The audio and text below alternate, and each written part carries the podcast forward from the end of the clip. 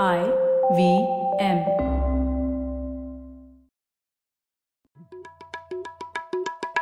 भाई, हम हिंदुस्तानियों को बतियाना बड़ा पसंद है। बंगाली में अड्डा, उड़िया में खोटी, कन्नड़ा में हरटे और हिंदी में पुलियाबाजी। इस कला के लिए हमारी हर भाषा में एक शब्द है। तो प्रणय और मैं तो अक्सर मिलकर पुलियाबाजी करते ही रहते हैं। हमने सोचा कि आपको भी इसमें शामिल कर लिया जाए। तो आइए प्रणय और सौरभ के साथ करते हैं पुलियाबाजी। हेलो सौरभ, कैसे हैं आप? बस बढ़िया प्रणय, तुम बताओ। सौरभ, बहुत दिनों से अर्थव्यवस्था पे कोई पुलियाबाजी नहीं हुई और भारत की अर्थव्यवस्था थोड़ी डामाडोल लग रही है, नहीं? अरे हाँ, कुछ दिनों से एकदम जिसको कहते हैं लिक्विडिटी क्रंच से लोग एकदम डरते हैं और वो लग रहा है कि कहीं है। तो बिल्कुल, और हम लोगों ने तो क्रेडिट के ऊपर एक पहले भी पुलियाबाजी करी थी। बिल्कुल। तो क्रेडिट हमारा एक फेवरेट विषय है। तो इकोनॉमी के ऊपर इन जनरल, बट क्रेडिट पे विशेषता, और उसमें जरा एक और जो उसका क्रेडिट का सब सेक्टर है, नॉन बैंकिंग फाइनेंशियल सेक्टर, उस पे आज की पुलियाबाजी की। हाँ बिल्कुल, और ये काफी प्रासंगिक भी है सौरभ, क्योंकि अभी एक कोबरा पोस्ट का एक्सपोजे आया था जिसमें उन्होंने बोला था कि एक कोई हाउसिंग एनबीएफसी जिसे बोलते हैं, गैर बैंकिंग वित्तीय कंपनी, उस एनबीएफसी ने पैसे बैंक से लोन लिए थे और उसका गबन हुआ और फिर वो पैसा कई कई जगह इन्वेस्ट हो गया। एक क्रिकेट टीम भी उन्होंने खरीद ली श्रीलंका में, ऐसा एलिगेशन था। अरे बाप रे। तो ये तो है कि पैसा कोई किस लिए उठाता है, कहाँ चला जाता है। तो मतलब यहाँ पे एक रेगुलेशन वगैरह का खूब मामला है जिसपे आज की चर्चा की जाती। बिल्कुल, तो इसी विषय पर चर्चा करने के लिए हमारे साथ दो एक्सपर्ट्स हैं आज, एक नहीं दो। एक है Harshvardhan, centre of financial services, SP Jain institute of management and research में फेलो हैं, और उनके साथ है नारायण। नारायण हमारे एक पिछले एपिसोड में भी आए थे जब हम लोगों ने तुर्की की अर्थव्यवस्था के बारे में बात की थी। नारायण एक इन्वेस्टमेंट प्रोफेशनल है और सोशल एंटरप्रेन्योर है। वह मॉर्गन स्टैनली इंडिया के हेड रह चुके हैं और तक्षशिला इंस्टीट्यूशन जहाँ पे मैं काम करता हूँ वहाँ पे को-फाउंडर भी है। तो स्वागत है आप दोनों का। धन्यवाद। शुक्रिया भैया। तो जैसा कि हम लोग हमेशा पुलियाबाजी में करते हैं, शुरुआत एकदम शुरू से करते हैं। तो ये गैर बैंकिंग वित्तीय कंपनी, मतलब जिसे एनबीएफसी कहते हैं, ये क्या होती है हर्ष, और इसके बारे में हमको पुलियाबाजी करनी भी क्यों चाहिए? हाँ जी, देखिए, तो गैर बैंकिंग वित्तीय संस्था, उसके नाम में ही उसका थोड़ा सा एक स्पष्टीकरण है। मेरा मतलब ये है कि वो गैर बैंकिंग है, मतलब वो बैंक नहीं है लेकिन बैंक के जैसे काम करती है। अच्छा। हाँ, तो ये जो भेद है, ये प्राथमिक स्वरूप से ऊपर जो नियंत्रण है, रेगुलेशन है, उसके थ्रू आता है। अच्छा। और मैं बाद में समझाऊंगी क्या है। तो ये समझने के लिए काफी है कि वो बैंकों के जैसी है लेकिन बैंक्स नहीं है। अच्छा। और बैंक क्या होती है कि अगर आप सारे उसमें के कॉम्प्लेक्सिटीज निकाल दे तो बैंक एक मिजोली है, वो बचत करने वालों से और जो ऋण लेते हैं उनके बीच में इंटरमीडिएशन का, इसमें मिजोली का काम करती है। तो बचत करता है उसे पैसे ले और जिसको जरूरत है उसको दे। एनबीएफसी भी यही काम करती है। अच्छा। अगर आप मोटे तौर से आप देख लीजिए, लेकिन जिस तरह से काम करती है उसमें काफी फर्क है। अच्छा। और भारतीय हर्ष, जैसा मेरे को आपकी तरह विशेषज्ञ वाला पर्सपेक्टिव तो नहीं है, पर मुझे लगता था जैसे एनबीएफसी में जो हम साधारण भाषा में हम समझते थे फर्क, कि भाई एनबीएफसी ऐसी कंपनी है जो लोन लेके लोन देती है, जबकि बैंक ऐसा है जो कि डिपॉजिट लेके लोन देता है। ये साधारण भाषा में क्या ये ठीक है? या बिल्कुल आपने ठीक किया, लेकिन एक समझ लीजिए कि जो डिपॉजिट भी बैंक लेता है वो एक बचत करने वाले बैंक को लोन दिया है ना।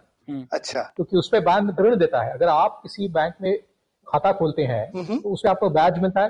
करेक्ट। तो एक तरह से तो वो तो एक तरह से हमारा लोन ही हो गया बैंक को। बिल्कुल, वो लोन ही हो गया। लेकिन तो मूल जो फर्क आपने कहा वो बड़ा अहम है, बहुत महत्वपूर्ण है, और वो इसलिए आज कि बैंकों को हम और आपसे डिपॉजिट लेने की अनुमति होती है।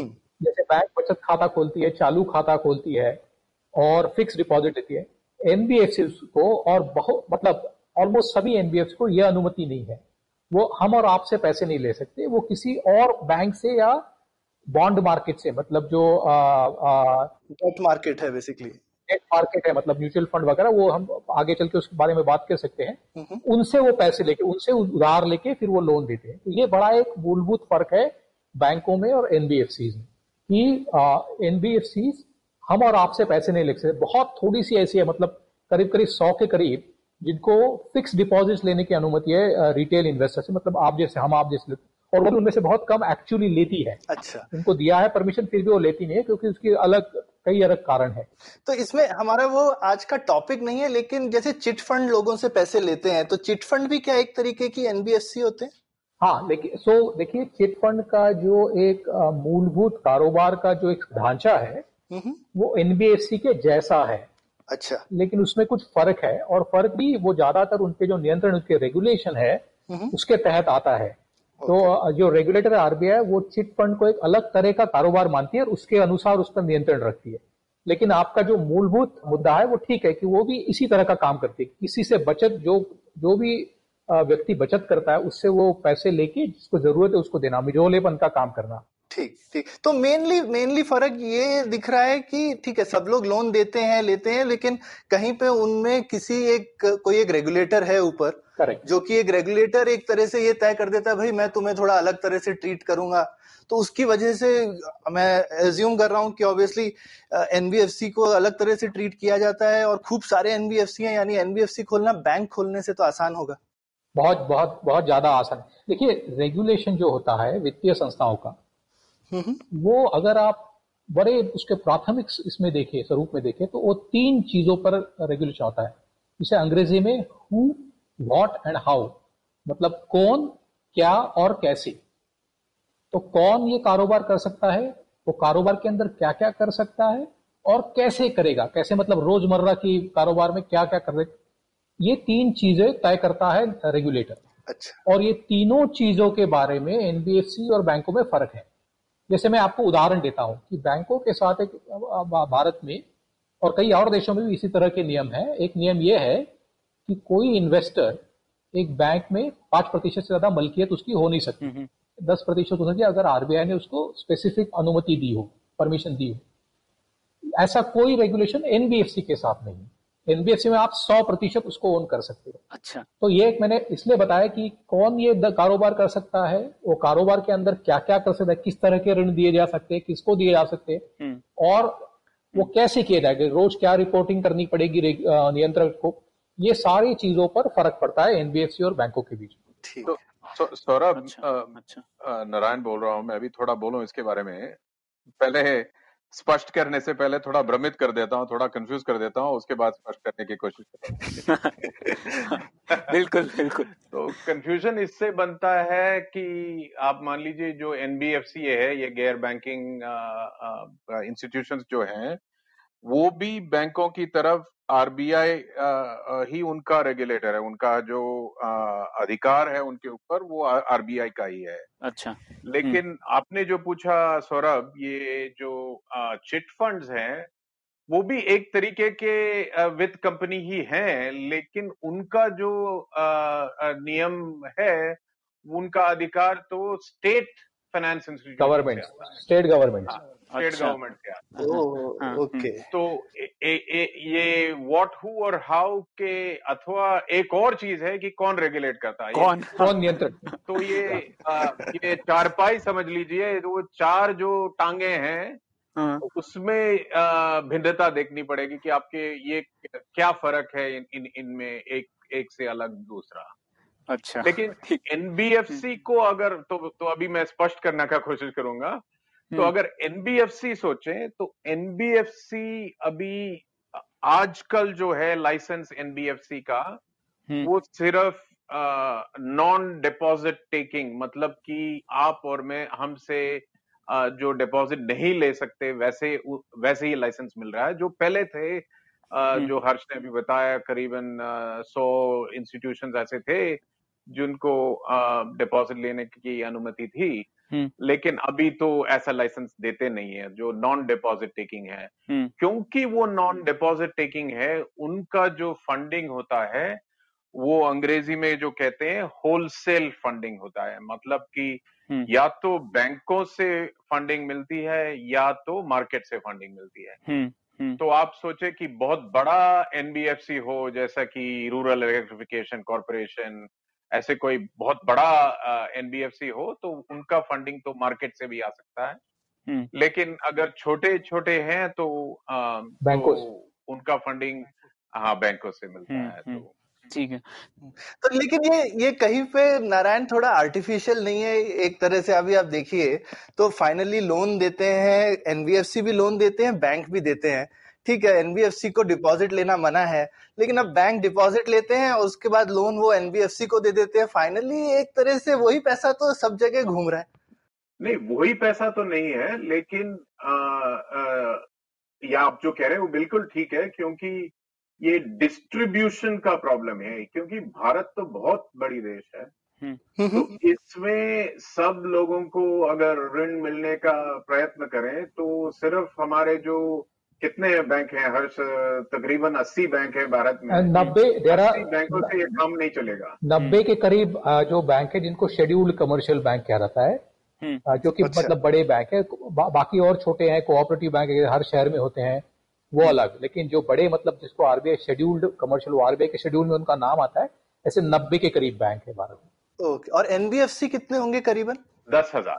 चलिए, इसका एक बड़ा अजीब जवाब है। 13,000 के ऊपर थे, लेकिन उसमें से बहुत मतलब 90% ऐसे हैं कि जो कोई कारोबार नहीं करते, कभी उसको कर दिया कंपनी बना दी, उसमें कोई कारोबार हुआ नहीं। अच्छा। उसमें से मेरे ख्याल से करीब 200 या 250 ऐसे हैं जिनको आरबीआई मानते हैं सिस्टमिकली इम्पोर्टेंट, मतलब अर्थव्यवस्था के लिए जो अहम है, महत्वपूर्ण है। ऐसे 250 से 300 के बीच में है, 250 के करीब है, 275 एक्चुअली, 275। और मैंने एक बार हिसाब किया था कि 200 के करीब ऐसे हैं, मतलब 250 से भी कम, जिनकी 1,000 करोड़ से ज्यादा बैलेंस शीट। अच्छा। मतलब जिनका कारोबार 1,000 करोड़ से बड़ा है, जो कि हमारी अर्थव्यवस्था को देखते हुए एक रीजनेबल साइज, मतलब जिसका हम नोट करें, इस तरह का उसका एक कारोबार है। अच्छा। उतने साइज का।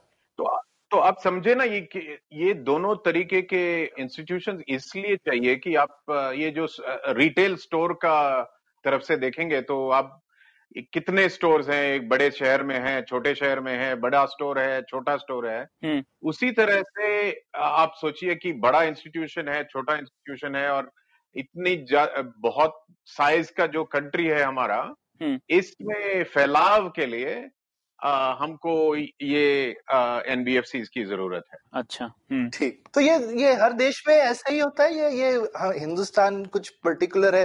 जैसे यूएस में भी ऐसा ही होता है कि बैंक बहुत कम है, मतलब 70-80 या 100 के करीब बैंक होंगे, और उससे 10 गुना और या फिर उससे 100 गुना ज्यादा एनबीएफसी होंगे। इंडिया में एक तरह से 1:100 का रेशो है प्रैक्टिकली, आप कह रहे हैं, जो ऑपरेशनल एंटिटीज में रफली। तो बाहर भी ऐसा ही रहता है क्या कि बैंक करीबन जितने भी रहेंगे उससे 100 गुना एनबीएफसी रहेंगे? हाँ, ये तो उसको नाम दूसरा बुलाते हैं, तो हाँ, जो इंटरनेशनल मार्केट में जो है, इनको एनबीएफसी नहीं बुलाते, इनको नॉन बैंकिंग इंटरमीडियरीज कहला जाता है। अच्छा। लेकिन फंक्शन तो यही है कि जितने भी बैंक हैं उसको बढ़ाने के लिए और उनको फैलाव और रीच को बढ़ाने के लिए ये नॉन बैंकिंग फाइनेंशियल इंस्टीट्यूशंस की जरूरत पड़ती है। तो बेसिकली एक तरह से जो जैसा आपने बेसिकली एनालॉजी बहुत अच्छी दी कि डिस्ट्रीब्यूटर हमेशा कम होंगे और आगे जो रिटेलर होंगे वो खूब सारे होंगे, जो कि वो डिस्ट्रीब्यूटर से पैसा लेके रिटेल का काम करें। हाँ, बिल्कुल। एक्चुअली उसमें एक पहलू ये है, जैसे आपने सौरभ पहले कहा कि ऐसा क्यों है कि कोई संस्था बैंक से कर्जा ले और किसी और को कर्जा दे, वो किसी और को बैंक डायरेक्टली क्यों नहीं कर्जा देता? यही आपका मूलभूत सवाल था। हाँ। तो देखिए, ऐसा है कि भारत में नहीं, मतलब बहुत कई ऐसी अर्थव्यवस्थाएं हैं दुनिया की कि जिनमें ऐसे तबके होते हैं समाज के जिनके तक बैंक पहुंचती नहीं है, और उसके कई कारण हो सकते हैं। मैं एक आपको उदाहरण देता हूँ। भारत में ऐसे कई छोटे ट्रांसपोर्ट ऑपरेटर, ऐसे लोग कि जिनके पास 2 ट्रक हो, 4 ट्रक हो, बड़े छोटा कारोबार है इनका। हमारे ट्रांसपोर्ट में ऐसी कंपनियां होती हैं जिनके 500-1000 ट्रक है, लेकिन बहुत ज्यादा लोग ऐसे जिनके 1-2 ट्रक है। उनको कौन कर्जा देगा? अगर मैं हूं कि मेरे पास 2 ट्रक है, मुझे 3रा ट्रक लेना है, और मैं इसलिए बैंक के पास नहीं जाता हूं कि मेरी सारी जिंदगी मैं कैश इकोनॉमी में रहता हूं, मैंने अकाउंट नहीं खोला, मेरा जो इनकम है, मेरी जो मैं जो कमाता हूं वो सारा मुझे कैश में मिलता है, मैं कैश में खर्चा करता हूँ, मेरा कोई डॉक्यूमेंट्स नहीं है, तो ऐसे इंसान को तो बैंक कर्जा नहीं देगी क्यों? बैंक तो बड़ा एक फॉर्मल इंस्टीट्यूशन होता है, एक बड़ा औपचारिक होता है, उसको सब कागजात चाहिए आपका क्या। तो जो हमारा अर्थव्यवस्था है जिसमें कई ऐसे सेगमेंट्स है, कई ऐसे तबके हैं कि जो बैंक से लोन नहीं ले पाते, उन सबको जाके फिर एनबीएफसीज कर्ज देती है, क्योंकि उनकी जो जरूरत होती है कर्जे की तो बड़ी लेजिटिमेट होती है, बड़ी सही होती है, और पूरी अर्थव्यवस्था के लिए भी ये आवश्यक है उनको कर्जा मिले। तो सारी अर्थव्यवस्था में जहां जहां ये नॉन बैंकिंग संस्थाओं का प्रचलन है, वो ऐसे तबकों के लिए कि जो जिन तक बैंक नहीं पहुंच पाती, और उसके कारण अलग हो सकते हैं। जैसे भारत देश में माइक्रो फाइनेंस एक दूसरा उदाहरण है। हाँ, वो माइक्रो फाइनेंस भी तो यही काम करता है, तो उसमें और इसमें क्या अंतर हुआ? तो देखिए, आरबीआई जो रेगुलेटर है वो 4-5 अलग तरह के एनबीएफसी मानता है। जैसे कि एक हाउसिंग फाइनेंस कंपनी होता है, डिफरेंट टाइप्स ऑफ एनबीएफसी एक होता है, 6 टाइप्स, 6 प्रकार। एक होता है हाउसिंग फाइनेंस कंपनी जो घर खरीदने के लिए लोगों को ऋण देते हैं, और उसमें जैसे नारायण ने कुछ समय पहले कहा, मैं कंफ्यूज कर रहा हूँ, उसमें और कंफ्यूज है कि उसका नियंत्रक नेशनल हाउसिंग बैंक है, आरबीआई नहीं है, एक्सेप्ट उसके लिए एक अलग सा रेगुलेटर है। देन दूसरा एक प्रकार होता है जिसको एसेट फाइनेंस कंपनी कहते हैं, जो कि किसी एसेट खरीदने के लिए, एसेट मतलब कोई उपजाऊ ऐसा एक संसाधन हो, जैसे किसी को ट्रैक्टर खरीदना है, किसी को ट्रक खरीदना है, किसी एसेट खरीदने के लिए जो लोन देता है, जैसे गाड़ी, कार इज एन एग्जाम्पल, किसी को गाड़ी। देन तीसरा प्रकार होता है लोन कंपनी, जो कि हर तरह के लोन देती है। एक सिंपल इसका उदाहरण है कि गोल्ड लोन कंपनी, जो कि आपको लोन देती है और उसके बाद कोलैटरल, उसकी सिक्योरिटी के लिए आपसे सोना लेती है, it's called a loan company. अच्छा। देन एक चौथा प्रकार ये होता है इंफ्रास्ट्रक्चर फाइनेंस कंपनी।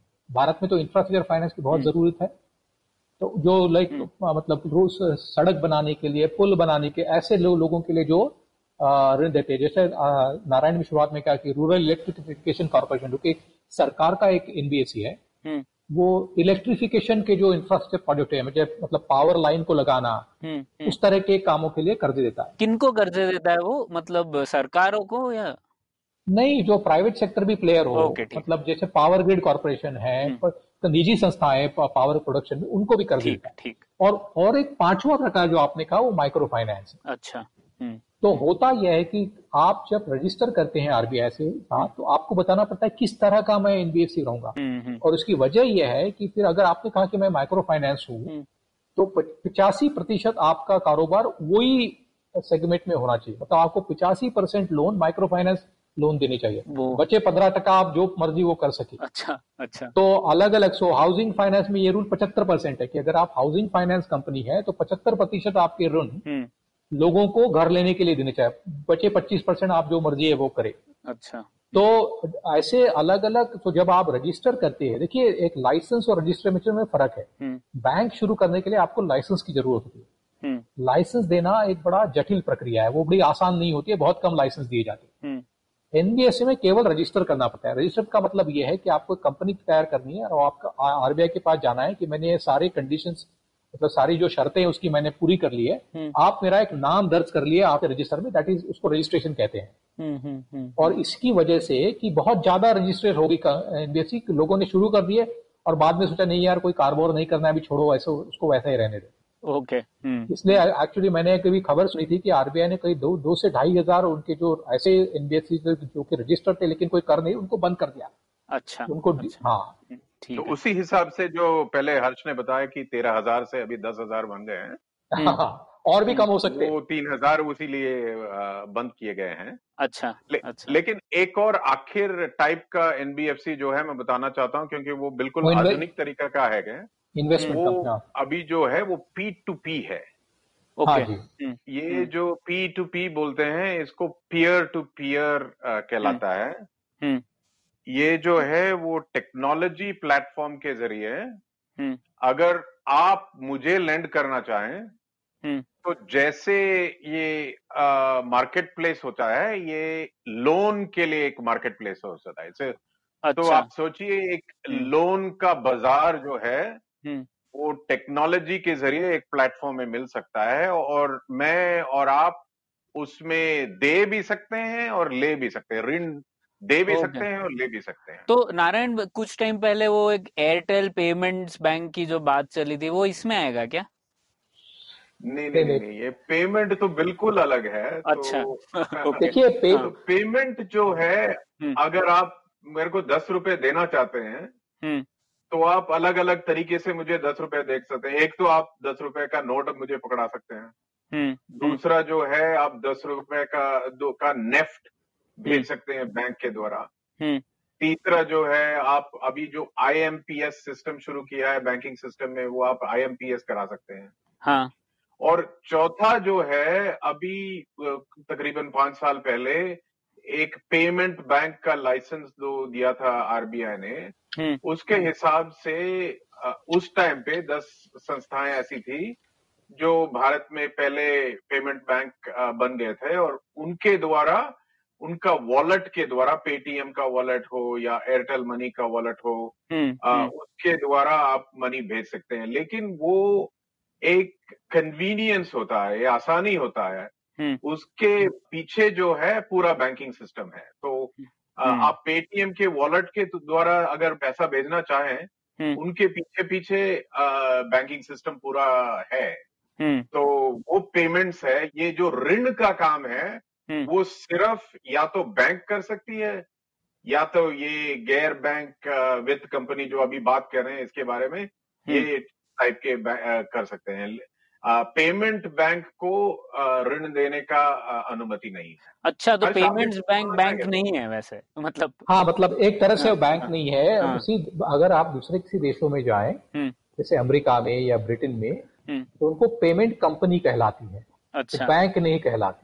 हाँ, लेकिन ये भारत में थोड़ा सा एक हाइब्रिड बन गया है, जो एक मतलब क्योंकि उनको डिपॉजिट लेने की अनुमति, जो हमने पहले बात की ना, जैसे कि वो आपका बचत खाता खोल सकते हैं लेकिन ऋण नहीं दे सकते। हाँ, हाँ, हाँ, हाँ, समझ गया। तो उनका सारा मतलब ये है कि आपसे बचत खाता खोले, लेकिन सारी जो पेमेंट की सुविधा है वो आपको उपलब्ध करे। हाँ, हाँ। और ये देखिए आप, जरूरी है कि क्योंकि काफी सारे जो पेमेंट होते हैं ना भारत देश में, वो बचत खाते के जरिए से होते हैं। अगर आप चेक लिखते हैं, मान लो सबसे बहुत कॉमन सा एक पेमेंट का एक माध्यम है, तो वो तो उसके लिए आपको बचत खाते की जरूरत है।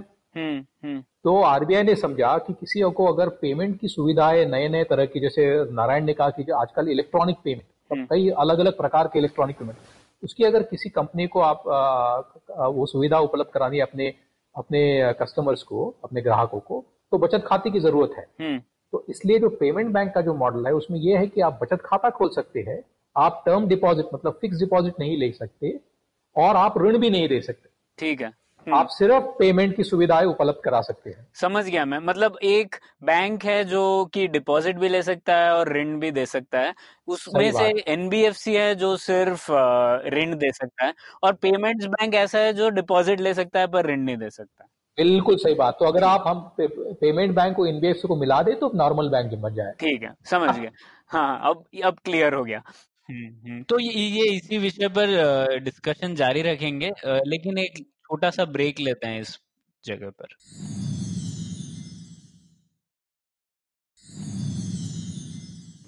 तो अब नारायण, हम लोग एक और बात समझते हैं। अब जैसे हम लोगों ने बात की, अमेरिका, ब्रिटेन, चीन में भी बहुत सारा P2P लेंडिंग हो रहा है, तो थोड़ा बताइए हमें इसका वैश्विक परिवेश क्या है, बाकी देशों में क्या हो रहा है इसमें। तो ये जो P2P का जो मॉडल है, ऐसा जो NBFC थे चाइना में, वो बहुत बड़े हो गए थे 2013 से 2016 तक। अच्छा, इतने बड़े हो गए थे कि एक समय पे पूरा अर्थव्यवस्था में तकरीबन 20-25% ऋण P2P लोन के तरफ से जा रहे थे। ओह, अच्छा, ओके। तो वहां के जो रेगुलेटर हैं PBOC, वो बहुत डर गए थे कि इसके हिसाब से बहुत NPAs, ये जो बैड लोन्स कहते हैं, वो बढ़ जाएंगे। इसलिए 2016 में उनको बहुत टाइटन किया जाए, बहुत ज्यादा रेगुलेशंस लेके आए, और उनका रेगुलेशन जो है वो टाइट हो गया था। अच्छा, तो अब वहां पे 2500 P2P कंपनी से अभी तकरीबन 50 बच जाएंगे इस साल। ओके, तो तो एक समय था तो ये मैंने बोला कि 25% लोन P2P सिस्टम में था, अभी तो तकरीबन 5% भी नहीं होगा, बहुत कम हो गए। तो बैंक जो है फिर से बड़े हो गए हैं और महत्वपूर्ण हो गए हैं चीन में। तो ये ऐसा है कि ये जो NBFC है उनका ये महत्वपूर्ण ये है कि वो फैलाव और डिस्ट्रीब्यूशन बड़ी अच्छी तरह बढ़ाते हैं, लेकिन हाँ वो जो फुटप्रिंट जो बोलते हैं वो बढ़ाते हैं, सही बात है। लेकिन उनका हाँ मुश्किल ये है कि उनका जो क्रेडिट प्रैक्टिस है, उनका जो नियम है वो उनका वो तो अंग्रेजी में कहते हैं लाइट टच रेगुलेशन, वो लाइट टच रेगुलेशन से ये हो सकता है कि बहुत क्रेडिट प्रॉब्लम्स बन जाएं अर्थव्यवस्था में। तो ये इसलिए थोड़ा ये जोखिम जो है बढ़ सकता है तो पूरे इकोनॉमी में। तो ये देखना पड़ेगा कि ये बैलेंस कैसा बनाए रखें। तो देखिए इसमें ना अगर मैं एक बात ऐड कर दूं कि देखिए दुनिया के सारे देशों में जहाँ पे एनबीएफसी और एनबीएफसी की इस तरह जो संस्थाएं हैं उनके रेगुलेटर्स को, उनके नियंत्रकों को एक बड़ा एक दुविधा में होते हैं। वो दुविधा कैसी कि एक तरफ उनको मालूम है कि इन लोग का कारोबार चलाने के लिए उनको थोड़ा सा इजी कंट्रोल करना है, मतलब जैसे नारायण ने कहा कि लाइट रेगुलेशन। अगर उनको बैंकों के जैसा ही रेगुलेट किया तो बैंक जैसे बन जाएंगे, तो बैंक जहां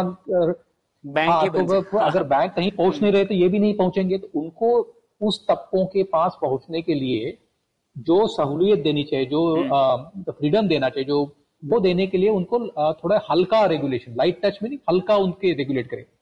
लेकिन उसके साथ समस्या ये पैदा होती है कि अगर उनको हल्का करें तो उसमें की जोखिम बढ़ जाएगी। और क्योंकि वो ऋण तो बैंकों से लेते हैं, मार्केट से लेते हैं, तो उनकी जो जोखिम है ये बैंकों के पास आ जाएगी। अगर उन्होंने अपने कर्जे देने बंद कर दिए बैंकों तो समस्या तो बैंकों के पास होगी। हाँ। और ये 2008 का जो ग्लोबल फाइनेंशियल क्राइसिस हुआ था, वैश्विक जो क्राइसिस, उसमें ये बात बहुत बड़ी उभर के आई थी कि जो ये जो लाइट टच वाले जो संस्थाएं थी उनमें से काफी रिस्क बैंकिंग सिस्टम पर आई थी, काफी जोखिम बैंकों में आई थी।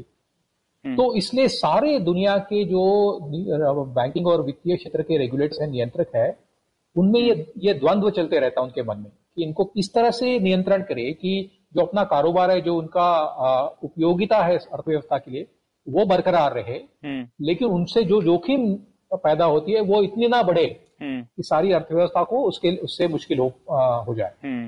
हाँ, और जितना मुझे समझ में आ रहा है ये सवाल किसी भी देश ने अभी तक पूरी तरह से सुलझाया नहीं है, अभी भी एक ज्वलंत विषय है, लोग सोच रहे हैं कि कैसे किया जाए।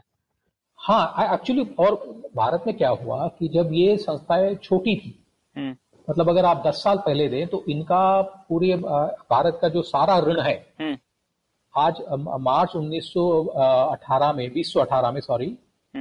एक 113 लाख करोड़ का ऋण था सारे भारत में। कितना प्रतिशत होगा वो? 113 लाख करोड़ आप सारे कंपनी और इंडिविजुअल के कर्जों को मिला दे तो उतनी संख्या बनती है। उसमें का 25 लाख एनबीएफसी से आया था। अच्छा। मतलब करीब 22% के करीब। अगर आप यही नंबर 10 साल पहले देखें तो एनबीएफसी का शेयर 10% से कम था। अच्छा। तो क्या हुआ है कि क्योंकि गए 10 साल में और 7-8 साल में बैंकों के साथ कई समस्याएं रही है ना, आप जानते हैं कि पब्लिक सेक्टर बैंक्स में वो प्रॉब्लम था, नॉन परफॉर्मिंग एसेट्स जो नारायण बोल रहे थे वो बड़े हैं बैंक में, इसलिए उन्होंने ऋण देना लगभग बंद कर दिया था। तो उससे जो एक वैक्यूम पैदा, उससे जो एक दरार पैदा हुई, वो सब एनबीएफसी ने आके पूरी करी, इसलिए उनका शेयर जो है सारे ऋण का वो बहुत बढ़ गया। और इसलिए अभी ये टोटल भी बढ़ गया, अभी टोटल भी बढ़ गया, 25 लाख करोड़ हो गया। अच्छा, ये हुआ कि ये फुटप्रिंट बढ़ गया है और जो बोलते हैं क्रेडिट पेनिट्रेशन, मतलब कि कौन ले सकता है ऋण अर्थव्यवस्था में, वो बढ़ गया। तो वो अच्छी चीज है क्योंकि जब हमारी इकोनॉमी बढ़ रही है उसमें और लोगों को ऋण मिलेगा तो और भी बढ़ सकती है। बिल्कुल, हाँ वो तो समझ में आता है, अगर ऋण मिलेगा तो इन्वेस्ट कर पाएंगे कई चीजों में। हाँ बिल्कुल, वो कैपिटल इंटरमीडिएशन जो कहते हैं वो हो सकता है। लेकिन दूसरी तरफ से जोखिम भी पैदा होता है, क्योंकि एक तो कंपनी में जोखिम पैदा होता है कि ये कंपनी ठीक है, वो कंपनी ठीक है, वो देखना पड़ेगा। दूसरा जो है ये आप जो कहते हैं सिस्टेमिक रिस्क, जो प्रणालीगत जोखिम पैदा होता है, वो भी देखना पड़ता है। अच्छा, ठीक है। मतलब कि एक तो सिंगल रिस्क है और एक कलेक्शन रिस्क है। से एक वित्तीय जो कारोबार होता है ना, जो फाइनेंशियल बिजनेस, उसमें उसका एक बड़ा एक यूनिक फीचर है जो कि बाकी सब कारोबारों से अलग है कि वो बड़े एक दूसरे से जुड़े हुए बिजनेसेस होते हैं। मतलब कि अगर एक एनबीएफसी में कहीं प्रॉब्लम हुआ तो उससे वो बैंक के पास जाएगा, फिर एक बैंक से दूसरे बैंक के पास जाएगा, और फिर पूरे सिस्टम में फैलेगा। ये बड़ा यूनिक मतलब एक फीचर है जो इसका होता है वित्तीय संस्था का। अगर एक सीमेंट कंपनी को कोई प्रॉब्लम होता है, ऐसा नहीं कि बाकी सीमेंट कंपनी को प्रॉब्लम हो जाएगा। क्योंकि क्या होता है कि ये वित्तीय संस्थाएं उनके आपस में बहुत ज्यादा कारोबार होते हैं, दे आर वेरी कनेक्टेड, उनके बड़े मतलब एक नेटवर्क की तरह होता है।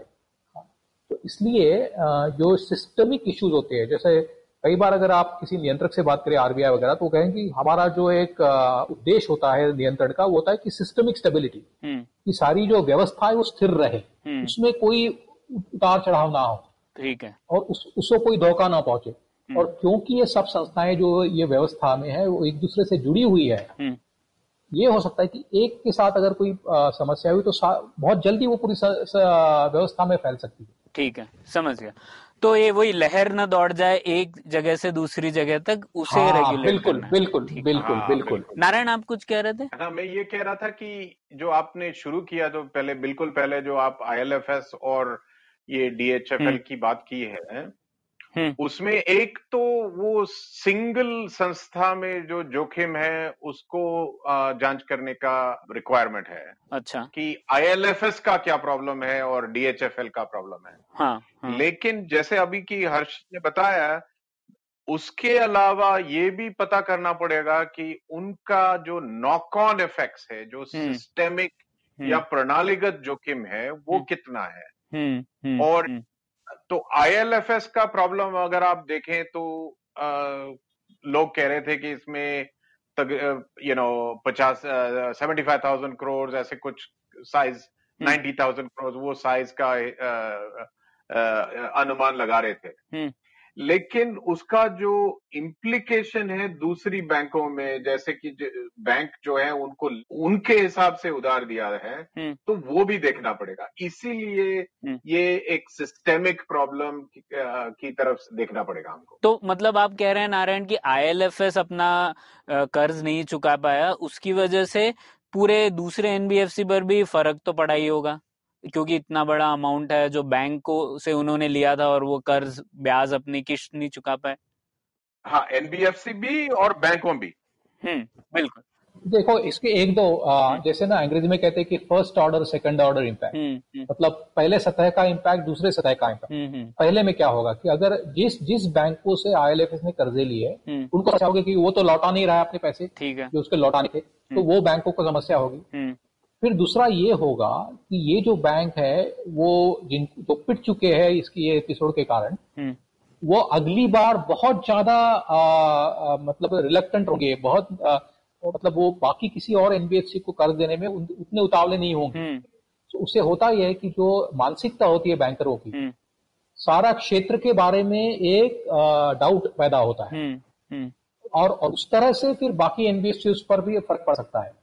और वही हुआ क्या, जब सितंबर में IL&FS का जब एपिसोड हुआ तो दो बातें हुई।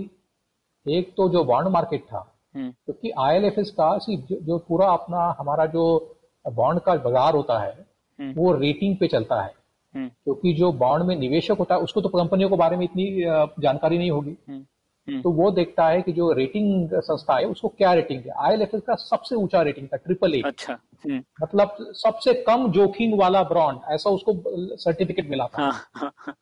और वो अचानक एक दिन बोला कि मैं अभी तो डिफॉल्ट करने वाला, हम नहीं पे करने वाले। तो पूरा जो बाजार था उसका भरोसा उड़ गया रेटिंग पर से। बिल्कुल। बिकॉज वो निवेशक कहने लगे कि अरे ये AAA कंपनी डिफॉल्ट कर सकता है तो बाकी भी कर सकते हैं। हाँ, बाकी तो बिल्कुल। तो मैं क्यों किसी को पैसे दूं। तो बाजार सारा ठप हो गया। और ये व्यवस्था के लिए बहुत बुरा होता है, क्योंकि ऐसा तो नहीं है कि बाकी सब कंपनी बुरी है, उसमें तो कई अच्छी कंपनियां, उनको भी पैसा मिलना मुश्किल हो गया। और आप किसी से उधार, ये एनबीएफसी का मॉडल ही ये होता है कि मैं किसी से उधार लेके किसी और को उधार देता हूँ। अब लोगों ने मुझे उधार देना बंद कर दिया तो मैं कैसे उधार दूं, मेरी दुकान बंद हो जाएगी। तो इस तरह ये मैंने जो कहा ना कि पहली सतह पर जो उसका परिणाम हुआ वो ये कि वो आईएलएफएस के साथ जो प्रॉब्लम, ये दूसरी तीसरी सतह पर ये प्रॉब्लम कि बाकी लोगों को ऋण मिलना मुश्किल हो गया, बाकी एनबीएफसी को, और उससे फिर अर्थव्यवस्था की, वो एनबीएफसी अगर कोई ट्रक वाले को ऋण देने थे वो नहीं दे पाएगी, किसी घर लेने वाले को ऋण देना पाएगी वो नहीं दे पाएगी, उसमें फिर अर्थव्यवस्था पे परिणाम होता है।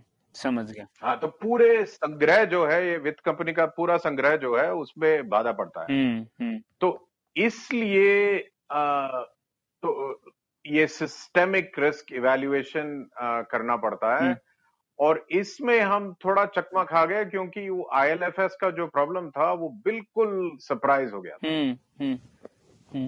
तो लोग ये प्रश्न पूछ रहे हैं कि ये कैसे हो सकता है कि 90,000 का प्रॉब्लम किसी को भी नहीं पता था, ये क्या तरह का प्रॉब्लम है कि अचानक पड़ जाए। तो इससे मार्केट थोड़ा और भी घबरा गया कि ये हम चकमा कैसे खा सकते हैं इतने बड़ी प्रॉब्लम। बिल्कुल। और उसके पीछे पीछे ये दूसरा, ये जो कोबरा पोस्ट का बताया, उसके बिल्कुल पीछे 2-3 महीने पीछे, पहले तो थोड़ा तो उसी टाइम पे आया था, उसके बाद जो कोबरा पोस्ट का पूरा एक्सपोजे आया था 3-4 महीने बाद, तो वो भी 30,000 करोड़ के करीब एलिगेशन है कि वो वापस नहीं कर पाएंगे।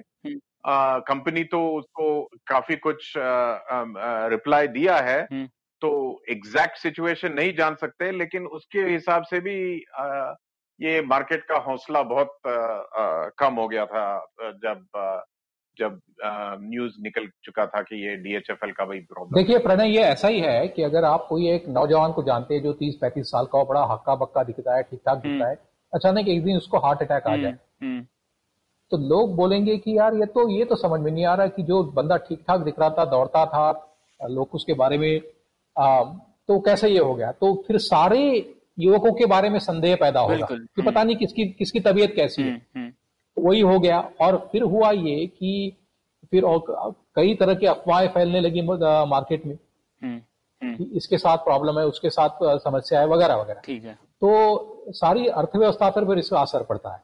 हाँ, वो अब समझ में आ गया कि क्या प्रॉब्लम है। तो प्रणय, एक और बात मैं बोलूं, हाँ, कि ये जो ऋण जो है इसमें दो चीज याद रखनी पड़ती है। एक तो हमने बताया कि ये जो सिस्टेमिक रिस्क या प्रणालीगत रिस्क जो है उसके ऊपर कुछ ध्यान देना पड़ता है।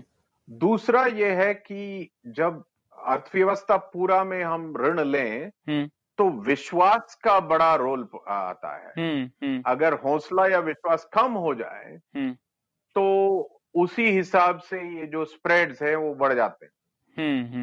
और मार्केट में जो भाव है क्रेडिट रिस्क या इंटरेस्ट रेट रिस्क का वो बहुत बढ़ जाता है। ना इसका मैं उदाहरण देता हूं आपको, तो जो नारायण ने कहा उसी का उदाहरण। तो अगर आप अगस्त महीने में देखें तो जो सबसे ऊंचे रेटेड कंपनी थी, जो सबसे जिनका सबसे हाई क्वालिटी जो मानी जाती थी, AAA, उनको ऋण मिलता था बाजार से 50 से 60 बेसिस पॉइंट गवर्नमेंट के से ऊपर। अगर सरकार 8% में ऋण लेती है तो उनको 8.5 में मिलता था। ठीक है। वो अभी 100 से 150 के बीच में हो गया। मतलब क्या हुआ कि जो पहले उनको अगर 8.5 में ऋण मिला था, अभी उनको 9.5 या 10 में मिलता है। ओके, ठीक है। तो एक महीने में उनके ऋण की कीमत 1 से 1.5% से बढ़ गई। बाप रे, अच्छा। हाँ। अब आप सोचिए कि उनके फिर बिजनेस पे कितना फर्क पड़ेगा, क्योंकि ये तो नहीं कि वो सारा अपने कस्टमर को भी ज्यादा चार्ज कर सकेंगे। हाँ, तो ये विश्वास जब कम हो जाता है तो अंग्रेजी में उसे कहते हैं कि widening of the credit spread. तो ये बहुत बढ़ जाता है और इससे बहुत भाव पड़ता है अर्थव्यवस्था में, क्योंकि वो वाइडेंड क्रेडिट स्प्रेड में ही बोरो कर सकते हैं और उससे इम्पैक्ट हो जाता है सब कंपनी। हाँ, बिल्कुल। मतलब लोन लेना और भी महंगा हो जाता है और महंगा हो जाता है। सही बात। ठीक। हाँ, बिल्कुल। तो जब ऐसा परिस्थिति आता है तो ये जो इंस्टीट्यूशंस है, रेगुलेटर हैं, उनका रोल बहुत बढ़ जाता है, क्योंकि पहले तो उनको इमीडिएटली लिक्विडिटी देना पड़ता है सिस्टम को, क्योंकि वो जो क्रेडिट स्क्वीज आ जाता है, जो विश्वास कम हो जाता है, तो उसके हिसाब से वो क्रेडिट स्क्वीज भी आता है उसी टाइम पे। तो जो अधिकारी संस्था है उनको क्या करना पड़ता है कि वो लिक्विडिटी सप्लाई करना पड़ता है मार्केट को। तो आप देखें तो अक्टूबर 2018 में रिजर्व बैंक ने काफी कुछ लिक्विडिटी दिया था सिस्टम को, जब ये IL&FS का न्यूज पहली बार निकल चुका था।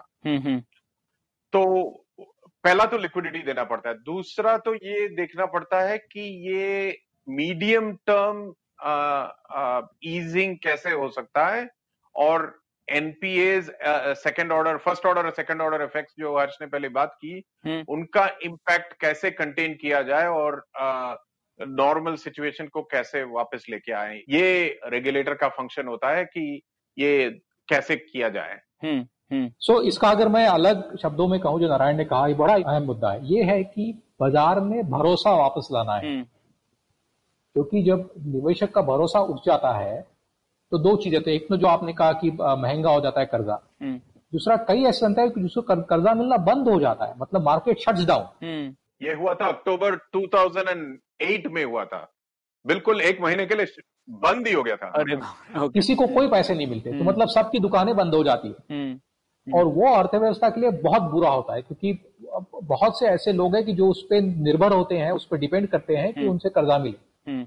तो इसलिए इसमें सरकार और सरकार की जो एजेंसीज है, रेगुलेटर तो एक एजेंसी पर तो कई दूसरी भी ऐसे, उनका बहुत एक इम्पोर्टेंट होता है कि सरकार एक केवल ऐसी संस्था है कि जो पैसे तैयार कर सकते, पैदा कर सकते हैं, उसको अंग्रेजी में कहते हैं कि दे कैन क्रिएट मनी। और जो भारत में, जैसे यूएस में वो फेडरल रिजर्व ने या ट्रेजरी डिपार्टमेंट में किया था, भारत में रिजर्व बैंक ने। तो जैसे नारायण ने कहा कि देयरफॉर इसके वजह से रिजर्व बैंक ने अक्टूबर और नवंबर के महीने में जिसको कहते हैं ओपन मार्केट ऑपरेशन, मतलब बाजार में उन्होंने जो कुछ ऑपरेशन किए, जिसके तहत लगभग 1.5 लाख करोड़ का पैसा बैंकों में डाला, क्योंकि आरबीआई का जो कानूनन उसका जो एक फंक्शन मैंडेट है, उसके तहत वो सिर्फ बैंकों को पैसे दे सकता है, वो एनबीएफसी को नहीं दे सकता डायरेक्टली। तो उनकी उम्मीद ये थी कि वो बैंकों को पैसे दे और बैंक सिर्फ एनबीएफसी को देंगे, जो कि बैंकों ने किया। अगर आप अक्टूबर के महीने में देखिए तो बैंकों ने बहुत ज्यादा ऋण दिया। उसमें हुआ ये कि बैंकों ने नया ऋण नहीं दिया, जो ऋण पहले सैंक्शन किया था उसको डिसबर्स किया, उस मतलब जो पहले उन्होंने अप्रूव कर दिया था उसको जाके उन्होंने डिसबर्स किया। तो अहम मुद्दा यह है कि जब ऐसी कठिन परिस्थितियां आती है बाजार में, तब नियंत्रक का और सरकार का भूमिका बहुत महत्वपूर्ण हो जाता है। ठीक है, तो अब मतलब ये तो साफ हो गया कि रेगुलेशन में काफी स्कोप है इम्प्रूवमेंट का। तो उस पर आते हैं कि इसे फिक्स कैसे किया जाए। हर्ष, आपने एक लेख लिखा था, उसको हम लिंक करेंगे इस एपिसोड डिस्क्रिप्शन में, कि आपने कहा था कि बैंकों पर रेगुलेशन काफी सख्त है, जबकि एनबीएफसी की संपत्तियों पर नजर तो है पर उनकी देनदारियों पर ध्यान देने का वक्त आ चुका है, ऐसा आपने कहा था। तो क्या करना चाहिए एग्जैक्टली इसमें? और नारायण से भी बाद में सुनना चाहूंगा, वो क्या सोचते हैं। देखिए, उसमें 2-4 चीजें है। मैंने जैसे कहा कि आप इतिहास में जाके देखें तो एनबीएफसी का लाइट टच रेगुलेशन था, मतलब हल्का रेगुलेशन था। और वो जरूरी माना गया, क्योंकि उनका जो कारोबार था उसके लिए समझा गया कि वो जरूरी है कि उनका हल्का रेगुलेशन किया जाए। ठीक है, बिल्कुल, वो तो हमने डिस्कस किया। लेकिन अब जब वो बहुत बड़ी हो गई पूरी अर्थव्यवस्था के लिए, तो ये एक बार जरूरी है कि उसको रिव्यू करना चाहिए। क्योंकि जैसे IL&FS के जो एपिसोड हुआ, उनपे हमने समझा कि कई ऐसी चीजें थी जो नारायण ने कहा कि लोगों को समझ में है कि ये हुआ कैसे। अगर उनपे नियंत्रण होता ज्यादा, तो हो सकता है कि नियंत्रक को पहले पता चलता था ये इस संस्था में समस्या आने वाली है, जैसे कि बैंकों के बारे में होते हैं। दूसरी बात यह है कि हमारा जो नारायण ने शुरुआत में कहा इस पुलियाबाजी के, कि ये सब होलसेल फंडेड बिजनेस है, मतलब ये खुर्दा बाजार में नहीं, रिटेल हम और आपसे पैसे नहीं लेते, लेकिन बैंकों से या डेट मार्केट से पैसे लेते हैं। वो डेट मार्केट भारत में पूरी तरह विकसित नहीं है, और उसकी कई वजह है कि जो मतलब उसमें जो निवेश करते हैं वो लोग, वो पूल डाइवर्स नहीं है, वो जितना बड़ा होना चाहिए उतना बड़ा नहीं है। उस पर ध्यान देने की जरूरत है। अच्छा, क्योंकि क्या होता है कि किसी आप मान लो कि किसी बाजार में बहुत कम प्लेयर्स है और उनका भरोसा उठ जाए तो बाजार बंद हो जाएगा, जो कि हुआ। अगर बहुत ज्यादा प्लेयर्स है तो उसमें यह हो सकता है कि कुछ लोग कहेंगे कि नहीं यार ये तो इतना बुरा नहीं दिखा है, मैं फिर भी दूंगा पैसे। तो वो जो हमारा इन्वेस्टर बेस है डेट मार्केट में, मतलब जो डेट में निवेश करते हैं उनको हमको मजबूत और ब्रॉड करना चाहिए, उनको विस्तृत करना चाहिए। कई और तरह के लोग जिसमें निवेश करें उसकी जरूरत है। सो जिसकी वजह से इनको एक रिलायबल फंडिंग सोर्स, मतलब जिसपे निर्भर हो सके ऐसा कर्जा लेने का स्रोत मिल जाए नॉन बैंकिंग एनबीएफसी को। ठीक है, समझ। तो ये दो चार चीजें करना तो या तो मैं इसके इसमें और भी थोड़ा ऐड करना चाहता हूँ कि ये इसके बारे में एक एफएसएलआरसी जो है एक कमीशन था जस्टिस बीएन श्री कृष्णा द्वारा, उन्होंने वो कमीशन ने ये बताया कि एक भारत के लिए, अभी भारत बहुत बड़ा देश हो गया है, काफी हेट्रोजेनस, मतलब काफी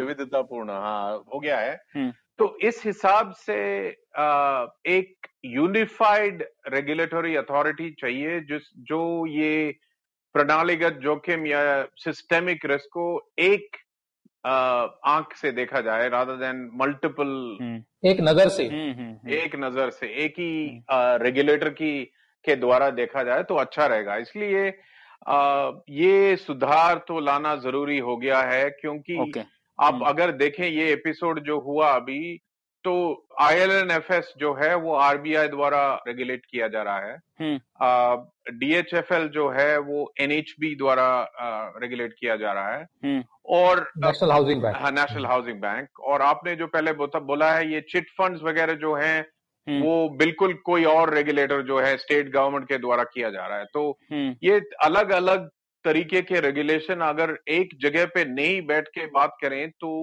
ये मुश्किल हो जाएगा कि देखा कि ये सिस्टेमिक रिस्क कैसा देखा जाए। तो एक नजर से देखना बहुत जरूरी है, और ये कैसे किया जाए वो एफएसएलआरसी ने बताया था कि कैसे किया जाए। मैं सोचता हूं कि जो एफएसएलआरसी ने बताया था वो भी काफी नहीं है अभी के लिए, वो 5-6-7 नहीं, अभी तो 7 साल हो गए जब उनका कमीशन के बाद। तो मेरे ख्याल से और भी आधुनिक तरीके से देखना पड़ेगा, और जैसे कि यूके में है या ऑस्ट्रेलिया में है एक यूनिफाइड प्रूडेंशियल रेगुलेटरी अथॉरिटी जो एक नजर से पूरा देखेंगे इसको, ये इसकी जरूरत है मेरे हिसाब से। या इसका और एक बहुत अहम पहलू है प्रणय, वो ये कि जैसे मैंने पहले कहा ना कि वित्तीय कारोबार में एक बड़ी विशेषता ये है कि वो कनेक्टेड होते हैं, एक दूसरे से जुड़े होते हैं। और कई बार ये होता है कि वो अर्थव्यवस्था में एक कोने में कहीं समस्या पैदा होती है जो फैल जाती है, और अगर व्यवस्था के भिन्न भागों को अलग अलग रेगुलेटर देखते हैं तो फिर उनका वो कोऑर्डिनेशन इतना अच्छा नहीं होता है। तो जैसे कई बार स्टॉक मार्केट में प्रॉब्लम हुई तो बैंकों में आ सकती है, या तो एनबीएफसी में प्रॉब्लम आई तो वो बैंकों में जा सकते हैं, बैंकों से होकर बाकी। तो इसके लिए भी बहुत जरूरी है कि कोई ऐसी एक संस्था हो कि ये जो व्यापक मतलब वित्तीय पूरी एक जो सिस्टम है उसका परिपेक्ष हो, उसका पूरा एक उसको व्यू हो, उसकी नजर सारी वित्तीय अर्थव्यवस्था पर हो। बिल्कुल। अभी क्या होता है कि हमारा बड़ा, जैसे अंग्रेजी में फ्रैगमेंटेशन वो कहा जाता है, कि वो जो इंश्योरेंस रेगुलेटर है वो कुछ संस्थाओं पे देखता है, से भी कोई और आरबीआई किसी और पे देखता है, और जब समस्या पैदा होती है वो तो एक में रुकी नहीं रहती ना, वो फैल जाती है। तो उसके दृष्टि से भी कि जो नारायण कह रहे थे कि कहीं तो हमको एक ऐसा एक तो इन सारों के ऊपर या उनके बाजू में ऐसा एक संस्था करना है कि पूरी व्यवस्था का पर नजर रखे। अभी तो सेक्टर से स्पेसिफिक है तो वो लोग काफी सीमित नजर होती है उनकी। अभी टाइम आ गया है इसके लिए, क्योंकि अब तो बहुत बड़े हो गए हैं हम, और जब इकोनॉमी अर्थव्यवस्था अभी कितना $2 ट्रिलियन, कितना उससे हम डबल या ट्रिपल हो जाएंगे 6-7 सालों में।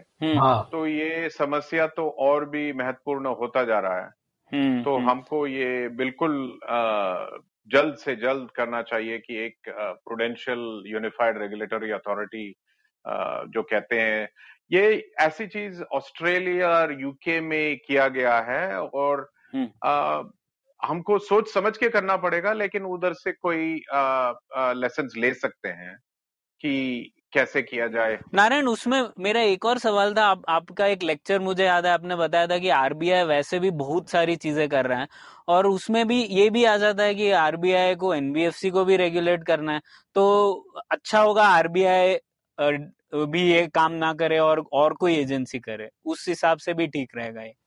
देखिए, या आरबीआई करे कोई और संस्था करे, ये जरूरी है कि जो वित्तीय संस्था है उनका नियंत्रण जरूरी है।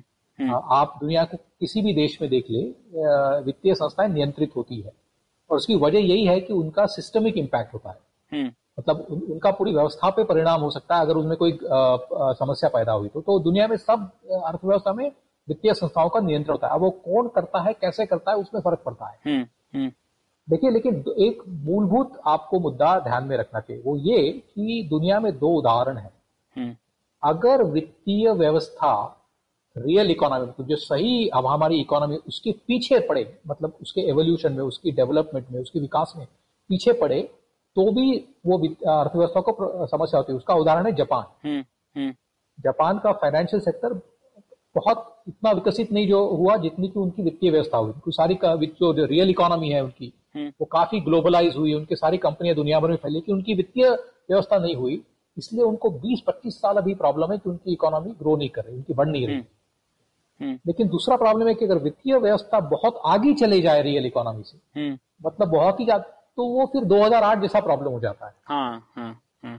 तो मतलब इसलिए इससे हमें ये सीखना है कि साथ, हाँ, बिल्कुल साथ साथ चलना, बिल्कुल उनको मतलब एक स्टेप में चलना चाहिए जो सही अर्थव्यवस्था है, रियल इकोनॉमी है, उसके साथ। अच्छा, तो जैसे अगर भारत की सही इकोनॉमी बढ़ रही है, ग्लोबलाइज हो रही है, मॉडर्न हो रही है, तो वित्तीय व्यवस्था को भी वैसा होना चाहिए। नहीं तो कहीं ना कहीं तो समस्या पैदा होगी। बिल्कुल, ठीक है, ठीक है आपने, हर्ष, ठीक है।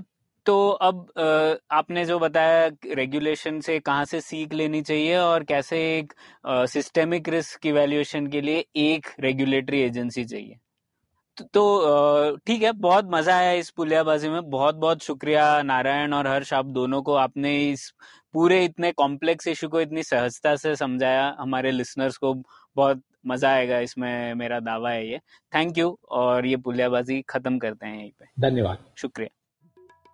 तो उम्मीद है आपको मजा आया। पुलियाबाजी में शामिल होने के लिए हमसे मिले puliyabazi@gmail.com या फिर @puliyabazi ट्विटर पर। फिर मिलेंगे अगली पुलियाबाजी।